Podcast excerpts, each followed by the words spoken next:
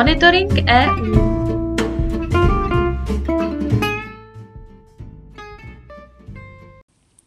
Zastoupení Jihomoravského kraje při Evropské unii vám přináší i tento týden ty nejnovější informace o dění v EU.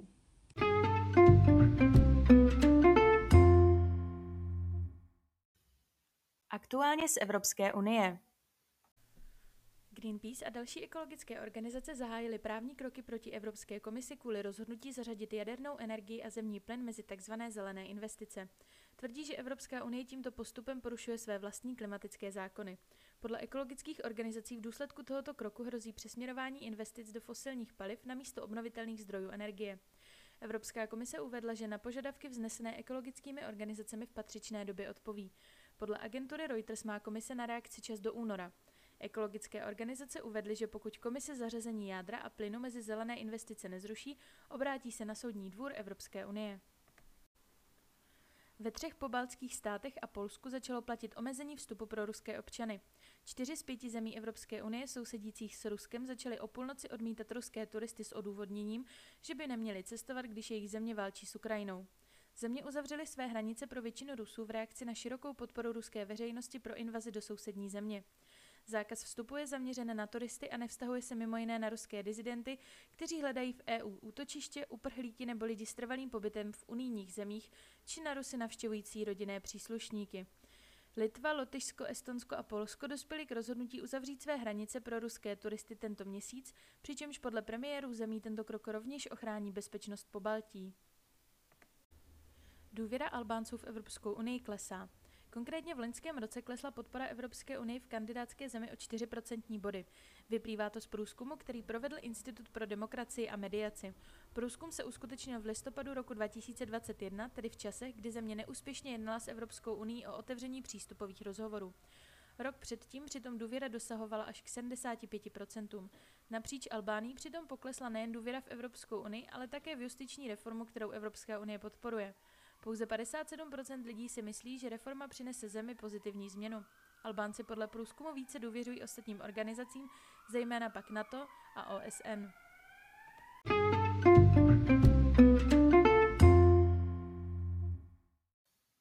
Zprávy z evropských institucí.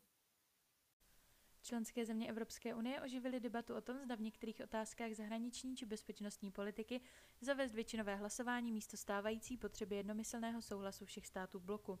Řada ministrů odpovědných za evropské záležitosti dala na jednání v Bruselu najevo, že by například přijímání sankcí nový systém výrazně zjednodušil. Maďarsko a některé další země však takovou úpravu pravidel, k jejímuž zavedení je stále potřeba jednomyslný souhlas, trvale odmítají podpořit.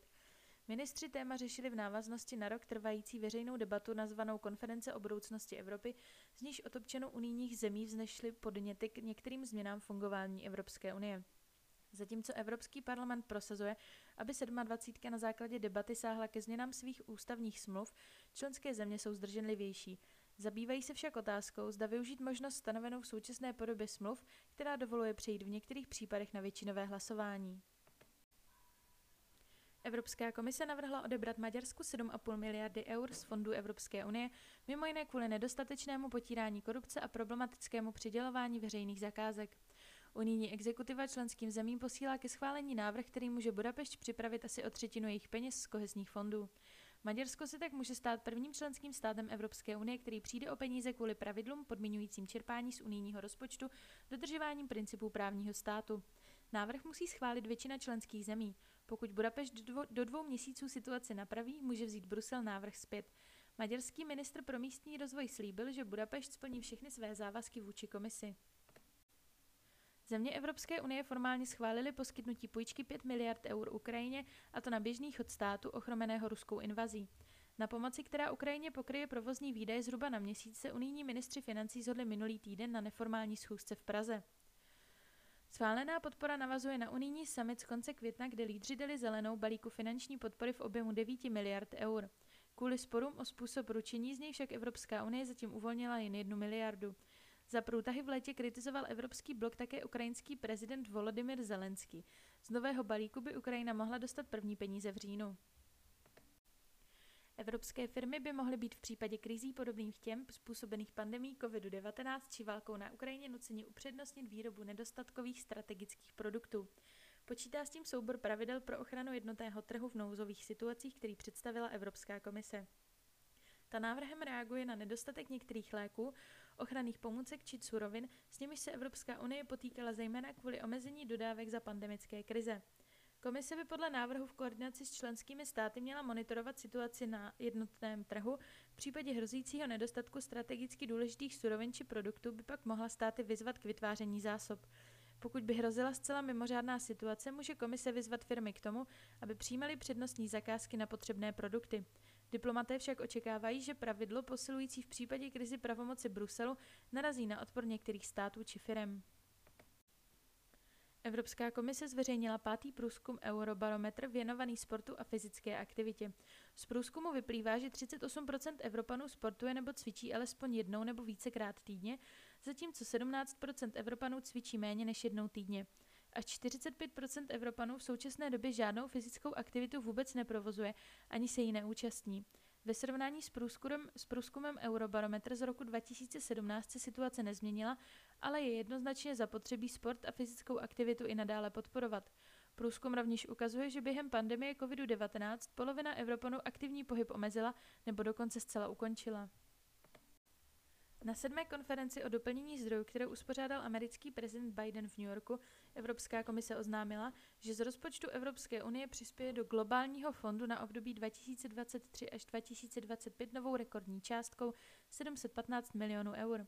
Spolu se závazky členských států EU tak tým Evropa potvrzuje pevnou angažovanost vůči globálnímu fondu ve formě celkového příspěvku na období 2023 až 2025 přesahujícího 4,3 miliardy eur. Globální fond Mezinárodní partnerství pro boj proti AIDS, tuberkulóze a malárii v posledních 20 letech zachránil již 50 milionů životů. Nový příspěvek doplňuje částku 150 milionů eur, která byla letos uvolněna z rozpočtu EU na mechanismus reakce na COVID-19 v rámci globálního fondu s cílem pomoci zemím pokrýt náklady na osobní ochranné prostředky, diagnostické testy a terapeutika.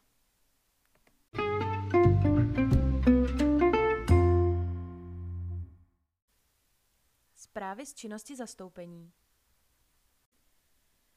V úterý 20. září proběhla večerní recepce u příležitosti odhalení velkorozměrných nafukovacích balónů Teralona a Lunanon, které do Bruselu zapojčila hvězdárna a planetárium Brno.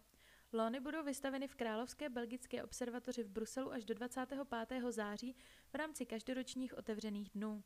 Samotná večerní recepce byla zahájena písní Fly Me to the Moon a doprovázena proslovem ředitele Královské observatoře Ronaldem van der Lindenem, také proslovem Lucie Fojtkové z Brněnské hvězdárny a zakončena slovem Venduly Nováčkové ze zastoupení Homoravského kraje při EU.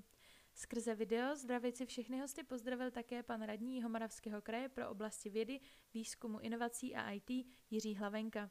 Expozice je doplněna doprovodnými edukačními tabulemi popisujícími vesmírná tělesa a také Homoravský kraj jakožto hlavního tahouna vesmírného průmyslu v České republice i Evropě. Recepce byla doprovázena ochutnávkou vybraných jihomoravských vín.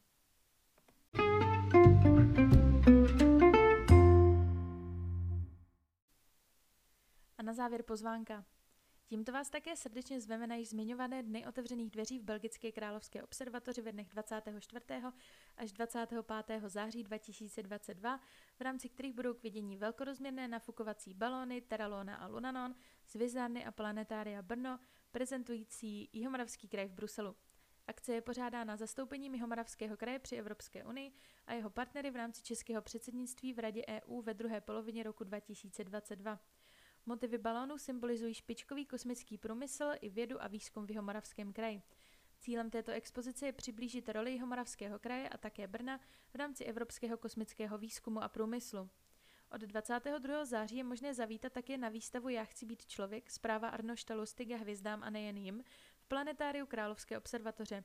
Tato mezinárodní putovní výstava nadačního fondu Arnošta Lustiga představí českou vizitku humanismu a univerzálních hodnot zakotvených v myšlenkovém odkazu spisovatele a svědka holokaustu Arnošta Lustiga.